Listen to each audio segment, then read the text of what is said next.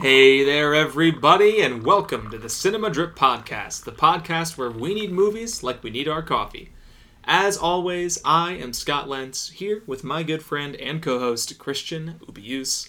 Christian, you were just telling me about a dream you had recently. Uh, would you care to share with the listeners about this, this dream that is relevant to today's episode? Yeah, Michael Myers was in it, but it wasn't a nightmare because he wasn't coming after me. He was like coming after other people, and so I don't know. just uh, I just love that it's not a nightmare when Michael Myers appears and is killing other people as long as your personal safety is guaranteed. It's just like another dream. Although when I woke up, like the closet was open, and I was kind of thinking to myself, "He in there?"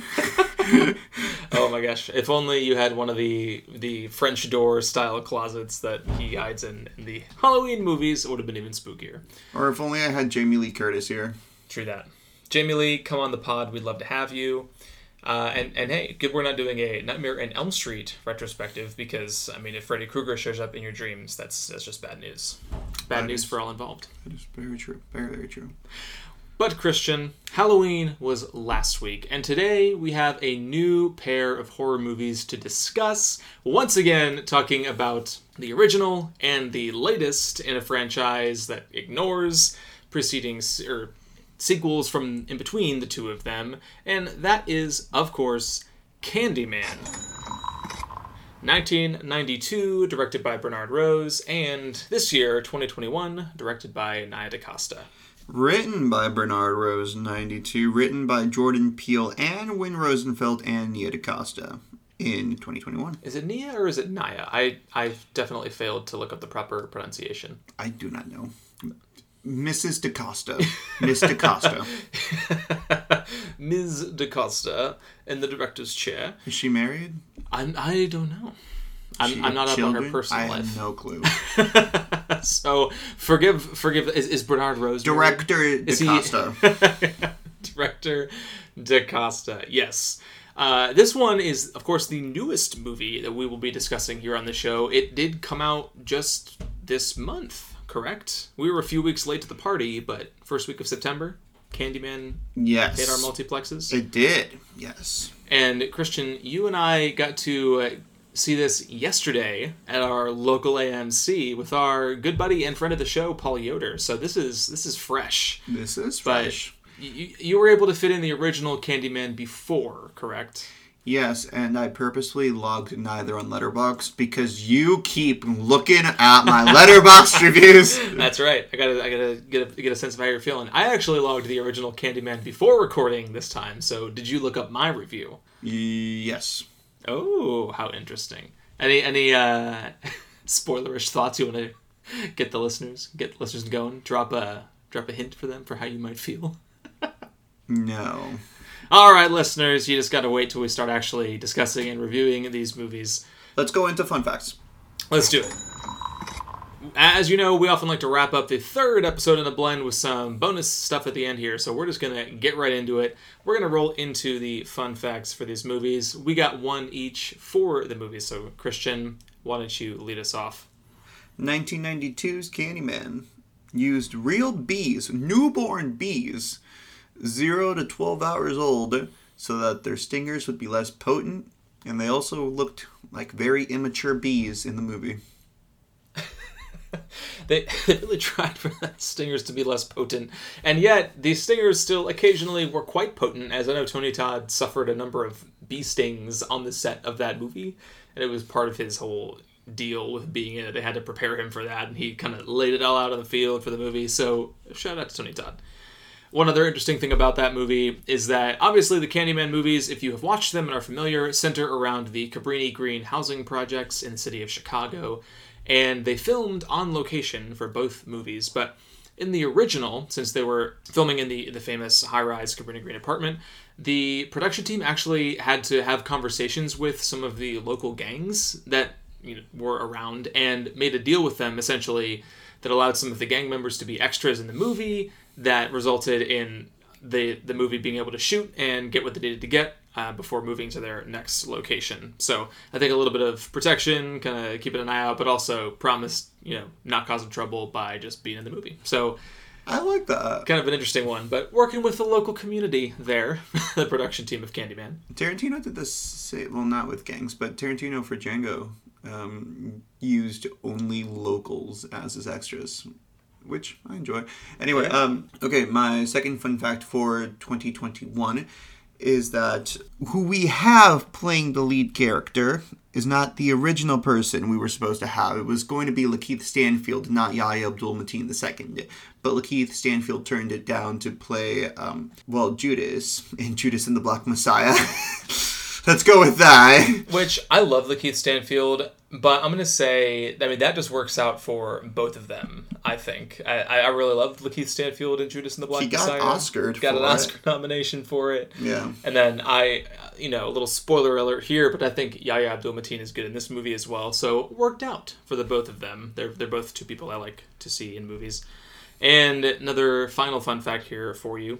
Uh, Nia DaCosta, somewhat notably, became the first black female director to become the uh, to, or to make the number one movie at the global box office. Because when Candyman came out, its opening weekend, it was the number one movie, and that was the first time that had happened in all of cinematic history.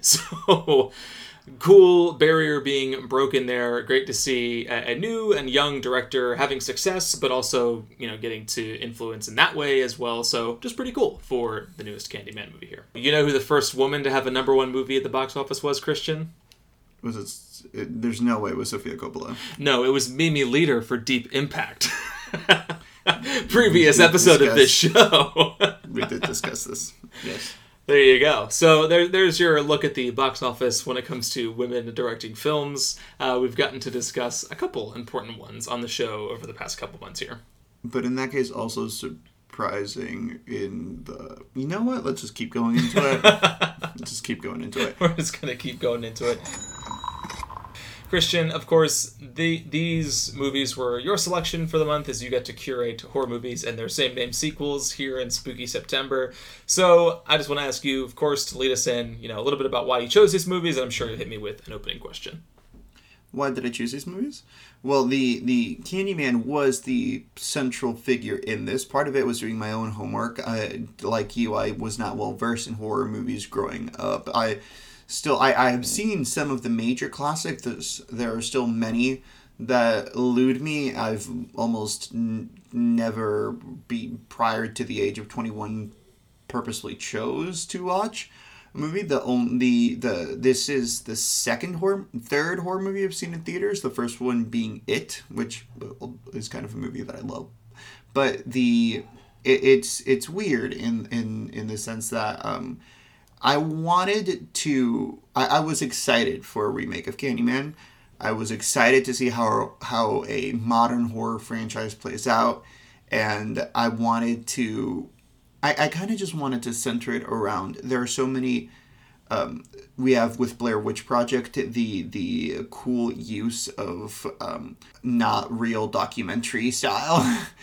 and Found footage. found footage the um we the great use of Jamie Lee Curtis yes in in Halloween and here just the approach of racial relations in a horror movie for it to not just be entertaining but for it to raise certain questions that are not normally raised within a film Right. Horror movies are used as as a vehicle for commentary and, and thoughts on society quite often, and I know that's somewhat becoming, I would say, more popular or more mainstream in a way. As you have movies like Hereditary that are coming out that are big, huge horror movies, but are also about trauma, or, you know, things like that. And so, Candyman, it's not one of the originals because horror movies have been about things for a long time, but Candyman is a really cool and at this point with the new one coming out, culturally relevant example of this of a movie being about scaring you and about something much deeper.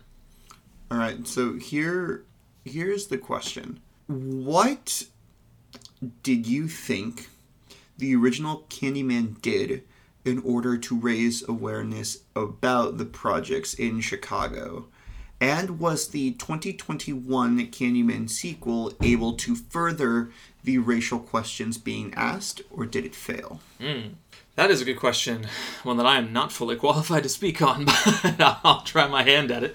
Uh, I will say the, the original Candyman uh, sets up the franchise in the Cabrini Green Projects in Chicago, which is a real world location. They're shooting at these buildings, like we discussed. And so by the time we come to Candyman, Helen Lyle is the main character, and she is researching urban legends and stumbles across the legend of Candyman that it seems has originated from Cabrini Green. And often when somebody dies at the uh, in the projects there, they will often tell a story about how Candyman got the person who died. And so she is looking into this story, and of course, it's a horror movie, so she fucks Candyman. And by intentionally changing up the setting of the story that they're adapting, because Bernard Rose is adapting a Clive Barker story that was originally set in England, which is Clive Barker's native country he adapts it to America, to Chicago, and to the Cabrini Green Project specifically, trying to take the themes of the original short story and, and look at America, you know, race relations in America. And to that end, I think it is a successful example of making a movie that is obviously about something much deeper than is on the surface, and being able to entertain you on the surface and get you thinking about some of the subject matter. And so, in terms of the questions on hand here, you, you know, you think about gentrification, you think about why it's mostly black people living in these low income areas. You think about why is there so much violence at, in these low income areas. And you have these questions being asked that you're either thinking of or sometimes being directly asked by the movie. And 2021 Candyman gets a lot more direct with some of these questions as some of the characters just start openly talking about these things. And so that that's kind of setting the stage there. Uh, is that answering the first part of the question, would you say? To an extent. Answer the second part now. Re- restate it. I don't. I. I. I. Well, I sort of lost it while I was talking about the first part. Did it raise awareness about the projects? Uh, I. In terms of raising awareness, I was uh, still an idea in 1992 when the original Candyman came out. I was not a person yet, and so I, I'm not sure about the level of awareness raised at the Did time. Did it raise awareness to you about the projects here in Chicago? Well, yes, it's your opening question. I'm not asking the audience. Well, hey, sometimes movies can be objectively about things. Okay, answer the question and stop vamping, which is something you do every episode. You're, you're, He's really yelling at me, folks. I kind of can't determine how mad he is at me or not. I wasn't trying to vamp. I was just trying to answer the question. And so, in terms of for me, I think these issues are things that I have been thinking about over the past year and a half or so, especially with George Floyd and uh, the continuing rise of the Black Lives Matter movement. I'm thinking about these things, talking about these things. And so, in many respects, I think that a lot of these issues were things I was already aware of. And, and I know that one critique of 2021 Candyman is that it seems to be a movie made for a white audience, where people are directly and uh, some have said didactically talking about the issues at hand. These things like gentrification and so on. And so for me, I think the Candyman character and mythos and legend is really interesting to think about because it's rooted in this history of white people committing violence against black people for explicitly racist reasons. And so it's interesting to think about that. But in terms of how heavy handed, at least the second movie can be, I'm still not not even quite sure where I land. This is like we saw this movie yesterday. It's very fresh. The first movie I think is definitely definitely a success in that area, even if some of it is, is pretty mysterious and kind of left open to your interpretation. So what about you? Like that's my not super helpful answer there, but what about you? What did you think? Yes and yes. To each movie or to each part of the question? Each part of the question. It truly the essence of this podcast is me taking five minutes to answer the question and you answering with two words.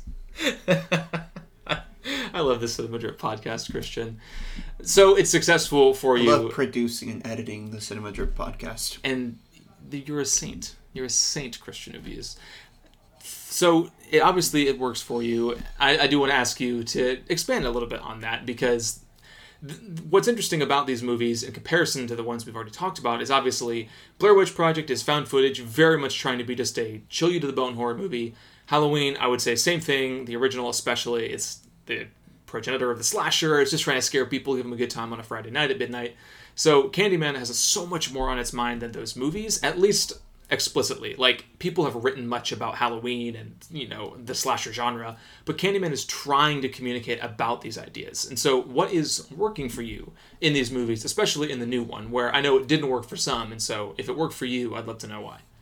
The the thing about this movie, these movies, I don't completely understand what is going on in terms of the questions it is raising. I don't completely understand the. I, I don't know if Candyman is a hero or a villain. Because I think that he is being portrayed as such. And the main issue that we ran into yesterday is that Candyman is being uttered by members of the black community and killing individuals in the black community instead of killing the white individuals who who um, actually brought about the existence of Candyman. That being said, all of that is kind of an allegory. Um, and so I thoroughly enjoyed both movies. I will say this this is now the third movie in a row in which I have liked the modern one more than the original. Really Yes. interesting. And I do it because and and don't get me wrong, this this was very close for these two. I I think that the, the the tying aspect of all of these movies is black trauma. And the idea of black trauma being something that is living in these communities, in the projects that they're in, that they recognize as not being the best areas to live, that they recognize as not as being uh, at times riddled with gang activity, uh, and yet they're also recognizing that Candyman exists because white people did him wrong, killed him, and now he is back because that trauma does not just go away. Right. It does not just end when the individual dies. Now, um, I, I I also get that part of the plot in both movies, though much more so in the modern one, is is confusing. We don't know why all the deaths are there. We don't necessarily know why all the characters are there, and yet I still think it's it's it's succeeding on top of that. In the original, what I think was was so interesting is that now it's the white woman who is not being believed by the society around her. In, in and that sh- um, though within a different context it could definitely be seen through problematic eyes but when you look at it through the idea that white women it is interesting to have that original victim who became Candyman because he had a relationship with a white woman. Now it being turned on the white woman is the one who is suffering because of it. I think that was an interesting use of social commentary. Outside of that, Candyman is really creepy. He's not I don't think he's that scary. I think he's incredibly creepy and we don't completely get a sense of who he is, which I also love. Because how is it that you're going to unravel everything that's happened within the black community in these projects in Chicago? Which is a much more layered response. Chicago, who even in recent memory has seen death tolls and crime rates go up significantly. So, and, and as someone who has lived near the Chicago area, but not in the South Side and not in Cabrini Green, it's um, well, I, I'm not going to say that it hits close to home necessarily, but I can say that I have seen these areas. I have seen the squalor that is in these areas, and I don't know what. Uh, it, it's nice to kind of like get the other side of. Th- there's a voice here that is waiting to come out. There's a there's, there's a lot there, and I appreciate you sharing that in full because especially getting to connect in a way to your own experience, like being at Northwestern, living in Chicago for a few years, getting to experience the city in some way. I will say Northwestern is not Chicago. No, Northwestern being in is- Evanston, near Chicago. Evanston is near Chicago and is very wealthy. Yes. So still being being proximal to the city, getting to go visit and experiencing Chicago, I think that is a cool way to connect it to your own experience. And obviously, you know, you know more than I do. I, I have not spent more than a few days in Chicago at a time. Uh, in terms of the original movie, then. I think the original worked a little bit better for me than the modern, though I would say again I, I liked them both, and it's a, a small advantage. So we're just kind of flip flopped in our responses here, and I, I love that we get a lot of what's going on, but it's still mysterious and kind of maybe not left open to interpretation, but we're not given all the answers. And I do love that as well. And, and where, you know, Michael Myers, for example, we don't get a ton of answers about him. He's just like pure evil, and, that's it. it, it helps create great atmosphere in the original Halloween movie for me. In the same way, Candyman, there's there's the modern urban legend about him, and there's these historical stories that are brought up. The you know, in the original movie, Candyman being this kind of vengeful spirit of a man, like you said, murdered in the late 1800s for having a relationship with a white woman, and that atmosphere again worked really well for me. And so, not the scariest horror movie for sure, but creepy. I totally agree with.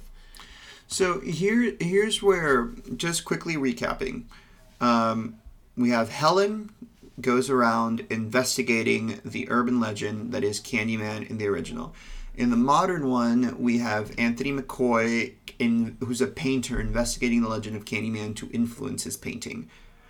Um, now, I'm just going to go ahead and say this. Uh, Candyman 2021, I believe, is the best directed film that we've seen eh, of the six that we've looked at. You may take that however you want. With offense. I think Nia DaCosta's work is incredibly stellar. I was I, I, was captivated every single instance. She knows exactly how to pace a movie. She knows exactly how to make great use of those mirrors. It was so cool looking at mirror work within this movie. It was so creepy. It, uh, it was fantastic. Original, I would give a nod much more to the storytelling techniques that I think are are so immersive and so cool to kind of go about this world that new, the new version now m- much more fleshes out. Uh, let's let's divide this. We're we're not necessarily going to talk about plot, but standout moments when you think about these two movies. What comes to mind, and don't try and be an equal opportunist don't try and side with them like both movies. Just give me what you liked in general. And if all of those come from the 1992 version, cool. I'm just gonna tell you, probably the best scene in either of these movies is Candyman's introduction in the original movie. Because for so much of 1992 Candyman, Helen and her partner are are just on the trail trying to research these stories to inform their research and about halfway through the movie her her friend gives her some pictures and like, hey, this is you know we we got these done, so you can start studying them. And she is great and walking back to her car, and then all of a sudden she realizes she's not alone. She hears a voice calling out to her. She turns around and boom, there he is, Tony Todd, the Candyman. And oh my gosh, this guy's voice is like it's it's velvety smooth, like rolling over your ears out of the speakers of your of your television, and he his his entrance into this movie is so ridiculous that it completely upends the whole structure of the movie, and it goes from this research, like series of investigations, urban legends investigation kind of thing, into a waking nightmare where Helen is now waking up in places she doesn't remember getting to. Her mental health is being questioned. People are dying, and we're trying to figure out if it's her going crazy or if Candyman is real.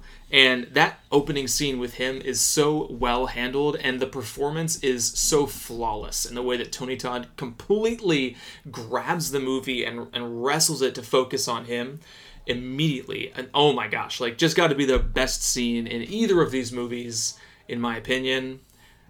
What did you make of that scene?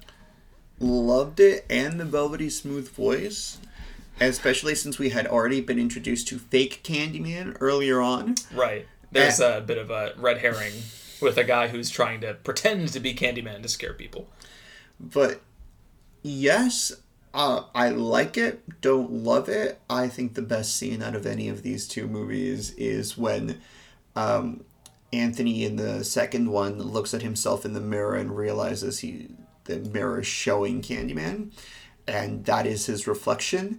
And the arm that he has that's been diseased actually now shows a hook in the mirror, and as he runs away, Candyman still has a victim left in the house or apartment. I love that scene. I absolutely thought that scene was so cool, so creative, so inventive, so colorful. Uh, so I, I'm, I'm gonna lean that way. Let's talk about, uh, you know what? Let's talk about the mythos of Candyman. Which Candyman is scarier? Well, do you want to talk about the mythos or which one is scarier? Because I feel like those are separate questions. I, I don't even know really which one is scarier because the second one. I, I, I didn't even really find myself scared by either movie too much. And Cool. there are certainly the second one has a few moments that got my stomach, you know, maybe tying up in a knot a little bit. There's particularly it's a scene from the trailer where there's some teenage girls chanting Candyman into the mirror, but there's a moment involving a reflection not in a mirror but in a paper towel dispenser that got me good. Where I was really, I was like pretty unnerved by that, but I don't find either of these movies particularly scary. And, and even the first movie, a word that I saw used to describe it is it's gothic.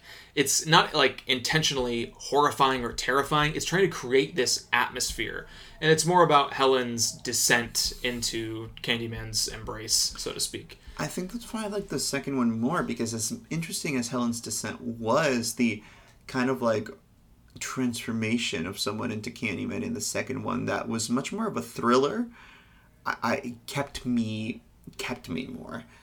Uh, but that is neither here nor there. Um, And I, will say, having by changing it up so that in the first movie you have this white woman interloper, basically, who one of the characters openly says, like, when white people come around here, talking about Cabrini Green, like, bad things usually follow.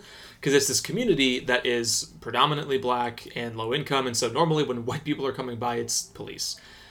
And then by changing up that the narrative focus to a black man now who starts as he gets involved in the mythos and in the movie starts to like we see in that mirror scene kind of get enmeshed in the Candyman legend and starts to you know lose his mind not because he's being scared and being haunted but bec- or maybe he's being haunted but because he's possibly like becoming a Candyman and that's what he's afraid of that is a really interesting concept in terms of the mythos of Candyman. And you see, obviously, the differences that having a, a white female protagonist and a black male protagonist bring to the movie, these movies. what um, I want to spend a little bit of time talking about the criticism that's been raised against 2021 Candyman, and then we will go into awards. But there has been criticism saying that this movie is a movie kind of aimed at white people, much more to commodify the black experience rather than one that actually delves into black trauma and the Cabrini Green experience that that that is real. So, uh, do you have any thoughts on that? I mean, that is hard to wade into, as obviously I am a white person, and therefore I cannot speak, uh, you know, from a, a Black American perspective. I can't offer that, and I've only read really one full length review by a critic that we both like, Angelica Jade Bastien, and that was her primary criticism: is that 2021 Candyman is commodifying the black experience. And she's not a fan of DaCosta's direction, not a fan of the script that, you know, and Jordan Peele's involvement in this movie. And so I would definitely direct you there if you're interested in this discussion and want to read something from a, you know, a black American's perspective.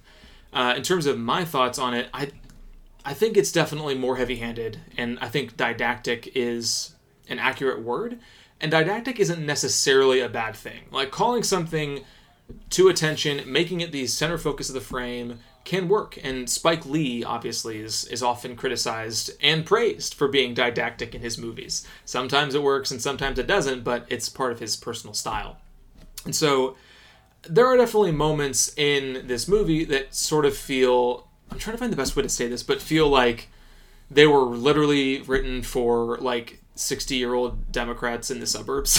like, the kind of people who get all fired up by like Nancy Pelosi putting on the scarf and kneeling, and, then, you know, no real change comes. Like that kind of surface level aesthetic wokeness, I guess you can say. There are parts of this movie that feel like they're kind of pandering to that kind of person, like pandering to me. Um, but there are obviously elements that go a lot deeper, and I think the I, I forget his first I William, the character of William Burke is interesting in the modern Candyman for his involvement in the story and how his trauma, obviously in the past, affects his present day actions. And we won't spoil that because he's you know a major supporting player. He gets involved in the ending, but his journey I found really compelling. And so, in terms of purely didactic and commodifying, I don't know if I can fully exonerate this movie, but I, I can say that it did work for me. It, there are a few moments where I kind of rolled my eyes, was like, oh, ha, ha. But then a few moments where it got me thinking, and But- I, I was compelled. But here, here's the thing, though, um, and again, I completely respect the individuals for whom this didacticism did not work for them. I'm on record with you as having said BlacKkKlansman's didacticism does not work for me. I really don't think that that is a movie that's that that is succeeding. In, there is absolutely no depth to that movie. Speaking of Spike Lee, and and again, I disagree there, but that's a conversation for another time. But the here here's where I I'm really enjoying this one. It, it kind of acknowledges its own didacticism in the art critic criticizing originally the paintings of Anthony McCoy. Mm-hmm. The entire project, he says, your your kind all does the same thing. They go into a, poor area so that you can take from it and present it here, and that was like me thinking yeah, it, it's like making fun of the fact that people will look at a surface level and not actually delve deeper into what's causing the pain within these communities. So I thought that it was tongue in cheek in what it was doing. And we should say this is a, a white art critic speaking to Anthony. And so he's, he says, like, your kind? kind of excuse me? And she says, artists. You know, artists are the ones moving into these low income areas and causing gentrification or or causing degradation, whatever you want to say. And that is an interesting scene because it's it is like the hand is so heavy on the scale it's breaking in some respects. But I mean, I'm with you in that. I think by calling it out and drawing attention to it, I, I like what you're saying in terms of it's obviously drawing attention to it, but it's that's kind of the point. I think it's, but I think the movie is somewhat somewhat didactic, but much more so self-aware. I mean, we can make the argument that Get Out is an extremely didactic movie the themes are there. I'd on, vote for Obama a third time if I could have. Definitely. The, the, themes are there on the surface, but you, there's much more depth when you realize, oh, it's actually playing on these surface level tropes in order to get like this deeper message of racism and like white desire for the black body across Whereas Candyman 2021, I think, is playing much deeper into the black trauma and using the tropes of didacticism to have self awareness be the tool. I, I will say, I think where the, the 2021 film makes a misstep is with kind of this Candyman mythos, where it's confusing. It's confusing. It's so confusing. Things get definitely get messier than they need to. And in the original Candyman, we learned that the spirit is you know he is the this vengeful spirit for an artist who was murdered for his relationship with a white woman, and now he he now, haunts. And now in 2021, like many spirits. Yeah, it's, it's like one Candyman, many yeah, people, a number of people, and we don't know what happened to Helen really because I thought Helen was also Candyman at one point. right, but but also. Um, yeah. Uh, okay, I'm gonna say something that's very weird for me to say. There are problems with this script that did not really bother me. Christian, say it ain't so. What's happened to you? Bring back my co-host. Problems with the script that you didn't mind. It was just so entertaining and well paced, and the problems I think just delved into a bigger theme that I'm like I feel I I don't know I I trusted the filmmaker. I'm like here's the thing Nia DaCosta knows what's going on with this movie, even if I don't understand the mythos. And in terms of pacing, shout out to a 90 minute movie in our in our cinemas. Like I'm one I love I love my epics from time to time, but I mean, this movie gets going. It's and it's a tight 91 minutes, I think. And that includes the very intriguing credit sequence. And so I like I, am with you there too in that there are, there are obviously some things that get forgotten out and we were laughing with Paul because he spent hi Paul. Thanks for listening. He spent uh, like 30 minutes after we all got home texting his various questions about the movie and certain like certain story decisions or I don't think Burke ever got his laundry. Yeah Burke didn't get his laundry as a child you know. Those kinds of small things that are acceptable disbelief suspending things maybe a logic problem here or there but all right. I don't know the discussion is over. we're now going to move on into the award section. There we go. So, folks, 1992's Candyman, recommended a little more strongly by myself, but recommended by Christian as well. We both watched it on Tubi TV, where you can see it free with ads and it's rentable a million other places. The new Candyman is still in cinemas, especially if you live in a city like Los Angeles, where we are, and recently hit VOD, I think. I'm not sure if it's a premium pricing because it's still in cinemas or if it's rentable for normal prices, but you can look into that. Again, we would both recommend it. Christian a little more strongly than me. All right, so we have chosen four different awards. I have chosen. You have not done that. Let's start with the first one. Um, I'm going to tentatively say Best Production Design, and as as the name of the award, and it's much more so a best use of horror in terms of the style and the images that we see, whether that be CGI, gore, production, what have you. What are your thoughts? So, are we picking per duo or per, or an individual movie? Individual movie. Individual movie. Interesting. I would say, in terms of best production design, I'm probably going to go with the original Candyman because I love the gothic atmosphere of that movie and I we, like we didn't get to go too deep into it because you know we have these pairs but like so much of the craft in that movie just blew me away like the Philip Glass score is just like going so very hard and is helping to create the atmosphere there's lots of operatic chanting and involved in the music and it's all building to something definitely different than than everything else that we looked at. Plus, I mean, you have the design of Candyman, his his coat, his hook, and looking into this neighborhood, obviously capturing these on location, not you know not sets, these on location places. Uh, I think is all really well done and create created a really excellent atmosphere. And uh, like I love the atmosphere in the original Halloween, for example, but obviously that's just in, in the suburbs. You have these two houses that are kind of functioning as the main locations, and so definitely good production design. Design. You can't have a great movie without good production design. But 92 Candyman, like that's that's my choice for best production design. I agree with you. I mean, um, tied almost with um, the Blair Witch Project, but I feel like that was more just we have nature. Definitely, like excellent craft on display in that movie. But yeah, they they did a lot of improvised filmmaking, and so there's so much that was thought out, but not not the, the sets that they were just wandering upon necessarily. OG Candyman, I thought was beautiful, especially for the bees in toilet scene. Oh my gosh!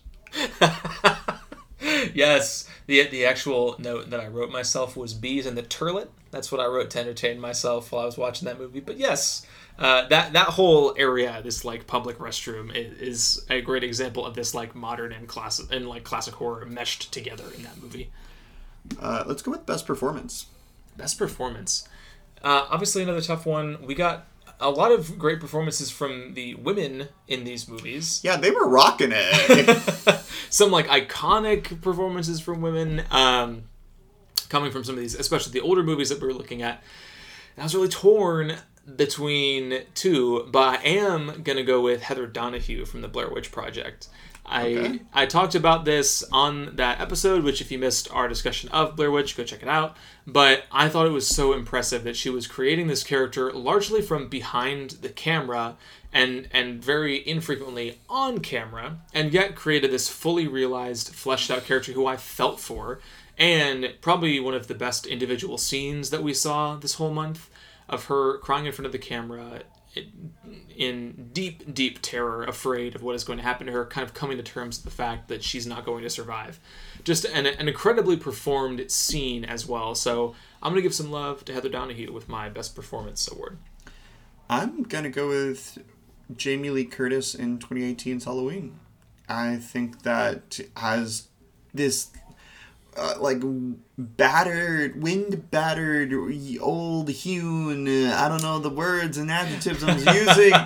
this just like wise old woman who is ready to kill Michael Myers. Yes, the wisdom from trauma and and years of fear and preparation is fascinating to me, and she is so. Jamie Lee Curtis is just like a force. She is like a horror movie icon just in general, in my opinion, having what I've seen of her in horror movies. I think she's incredible. I think that she is just incredible. You always her scenes are the best scenes in that movie. Yes. it it and, and, her action sequences are so, like the best action sequences in that movie. So I'm I'm I'm I'm so ready for Halloween Kills. Alrighty. What's our next award? Next award, best villain. Who would you who would you be more scared of? The Blair Witch, Michael Myers, or Candyman? Keep in mind, it is very easy to avoid all three of them. Yes, if you don't want to get killed by the Blair Witch, don't, Don't go sleep in into the, woods. woods. Just don't go to the woods at all. If you don't want to be killed by Michael Myers, just don't, Don't be in in that, that one specific Illinois. town. And if you don't want to get killed by Candyman, Don't say his name in the mirror. Don't do it. You, you even have five chances. You, you can say it once, no problem. Twice even, but don't say it five times. Uh, I, I did have a laugh thinking about this question because Michael Myers is the, the one villain that is always visible, so you know, got to give credit where credit is due. Blair Witch is up to some magical trickery, and Candyman is hiding in mirrors, and so I I was thinking about this, and I did have to go with Michael Myers here. I think he's the one that most got under my skin and made me afraid. Uh, the Blair Witch, obviously, less is more, and that's part of why that original movie is so beloved and iconic. And then Candyman is again a, a deservingly iconic horror movie villain. I'm so glad to be aware of him because Tony Todd's performance in the original Candyman is is incredible, and he would have been my second pick in terms of best performances. But gotta go Michael Myers. He's the one who most got under my skin, and weirdly the one that I most want to see more of. Like I'm not sad that I missed out on Blair Witch 2 Book of Shadows, and I don't know if I'll ever check out the other Candyman sequels, but I do want to see more of the Same. Halloween franchise just because there's so much there and like bad horror sequels are kind of a, a beloved thing in certain circles of movie people. So I, I feel like I would want to return to that franchise and see more of Michael Myers and you know his gruesome kills, I'm sure. So I went Myers. I also go with Myers because I think he's the most terrifying. Like this is this is this is just pure evil. However, pure evil manifests itself. It manifested itself in Michael Myers. All right, so um, okay. Lastly, best picture. Best Picture. This was an easy one for me because I think we only You watched went with OG Halloween. one truly bad movie, that being the the Blair Witch sequel. Everything else I I did like a lot, like all above average for me. But yes, I did go with the OG Halloween. And again, reflecting on that movie, it's just the one that I loved from the get. I loved the atmosphere. Michael Myers got under my skin. That the theme that John Carpenter wrote for that movie is perfect and even just continues to set the tone for the movie throughout. Every time it comes in you know michael's going to get up to something bad. Plus it's just classic trashy fun like a slasher villain coming for these horny teens. Like you, I, it just created this genre that was you know huge for hollywood and still lives on in some ways today. And so I, I liked most of these movies and but i only loved one and that is og halloween So OG Halloween was the one movie I actively did not like. yeah you're you're And um, the two Blair that we're talking Witch about are is my pick because it is the Oh movie that gosh. scared me the most. and you mean blair witch not the blair witch project I mean Blair Witch, the 20 whatever sequel. We just have completely divergent opinions on these movies. I I I was hiding from Blair Witch. I thought it was so cool. I just can't, man. I I know, like again, I loved Halloween, I and you thought it was Halloween boring and old, Old, overrated. and Loved Michael Myers. I thought it was kind of boring. and then you love Blair Witch and have all Love this connection to it. You're finding all these themes. I'm just like, this movie is a bad idea and a pile of stink. like, I'm so like my opinions I get are often basic, and loving Halloween is not brave, and ripping on the Blair Witch sequel is not brave. But I, I just like fell in line with popular opinion. So. The one thing I will always give you on this podcast is that you are so much better at forming original opinions than me. Uh, and it's not to say that my opinions are, you know, influenced necessarily, but I often go kind of go the way of the, the go with the flow there. And so I Gene, commend you. You're Roger. I there you go. I I'm okay with that. Me too. there you go. All right. Um, before we log off, tell the peoples what we're doing next week. Oh, peoples, we got something good coming for you next week. So, Obviously, these movies came during spooky September, so we got to look at some famous horror movies and their same name sequels. And we're going to keep the horror train a chugging as we start to head into October, as naturally, October is more famous for its horror movies, with Halloween, of course, being the famous day. So, as our lead in to October, we will be doing another horror movie streaming recommendations episode. Last year was super fun. Thanks to Matt Bergen and Emily Baker for coming on last year to discuss a few different movies, most of which, from my recollection, were all really good. I know you felt differently about Trick or Treat, which is a movie that I liked more than you on that show. I will say I also watched it on AMC with the ads, and Yeah. that re- prob- maybe probably tainted my view of it. Not ideal. Yeah, I did too. It, it's not ideal. But we'll be taking a fresh look at some horror movies to share next week. And again, we're hoping to have a few guests join us. One is still in the works, correct? We have no confirmation just yet. Said yes. Said yes? Said yes. Okay, perfect. Then we can say we have two guests lined up, and we are looking forward to number one, welcoming back friend of the show, Paul Yoder, who already got a shout out in this What Does He Candyman with us, and he is going to jump on next week to share about a horror movie that he loves. And we're bringing back Emily Baker. She is coming back for round two of horror movie recommendations. She'll have a fresh pick for us to share. It'll be good to check in with her. It's been a little while.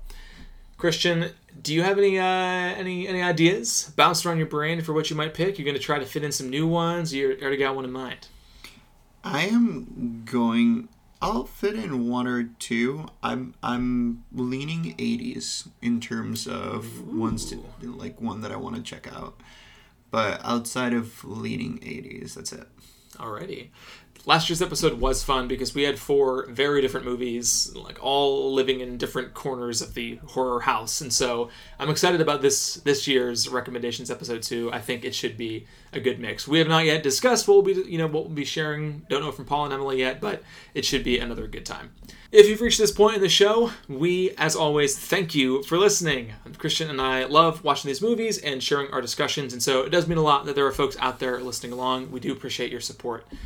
There are a few things that you can do to continue to support the show. Number one, leave us a rating and a review on Apple Podcasts. We love to read our reviews live on air, and it helps us reach new listeners there. You also can, of course, subscribe wherever you get your podcasts, as, of course, growing subscriber count means we know that folks are listening along and what's working, and what's not. And hey, speaking of what's working and what's not, you can also send us an email at cinemadrippodcast at gmail.com, where Christian and I are regularly checking that and trying to incorporate your ideas and suggestions into the show. It's been said before, but obviously, friends of the show who email and share some feedback have also ended up on the show, and so uh, we can't make promises, unfortunately, but we can say we love to read your emails on the air and use that for deciding on future blends for the show. Baseball month, Christian. You ready for baseball month? Paul Gonzalez's idea for us? Paul Gonzalez, you're banned. Uh, yeah, unfortunately, Christian keeps Paul power rankings, and right now Paul Yoder's in the one spot. Paul Gonzalez is, is in second place, so we'll see if uh, Paul Gonzalez can jump over Paul Yoder there. But if you do have any ideas for us or just some feedback, we would appreciate it. Send it to cinemadrippodcast at gmail.com. You also can follow Christian and myself on Letterboxd, where we are regularly rating and reviewing the things that we're watching. As you know, I will often uh, peek at Christian's reviews to see where he's leaning before our discussions, and he, he chooses not to do it uh, when I rate something before we discuss it because he's a better person. But we'd love to know that you're following along there. Feel free to leave comments. We'd love to engage with the folks out there on social media. You also could follow myself and the show on Twitter and Christian, any other social media you want to plug? I, I normally throw out your Instagram, even though it's like your personal private account. I like Venmo. yeah, there you go. Be Christian's friend on Venmo. You can start sending him sending him tips uh, for for producing this show. Christian, any final thoughts for the folks listening along at home? No. No thoughts for you folks. It's about to get spooky, or should I say, spookier. Horror movie recommendations coming next week. And until that time, this has been the Cinema Drip Podcast.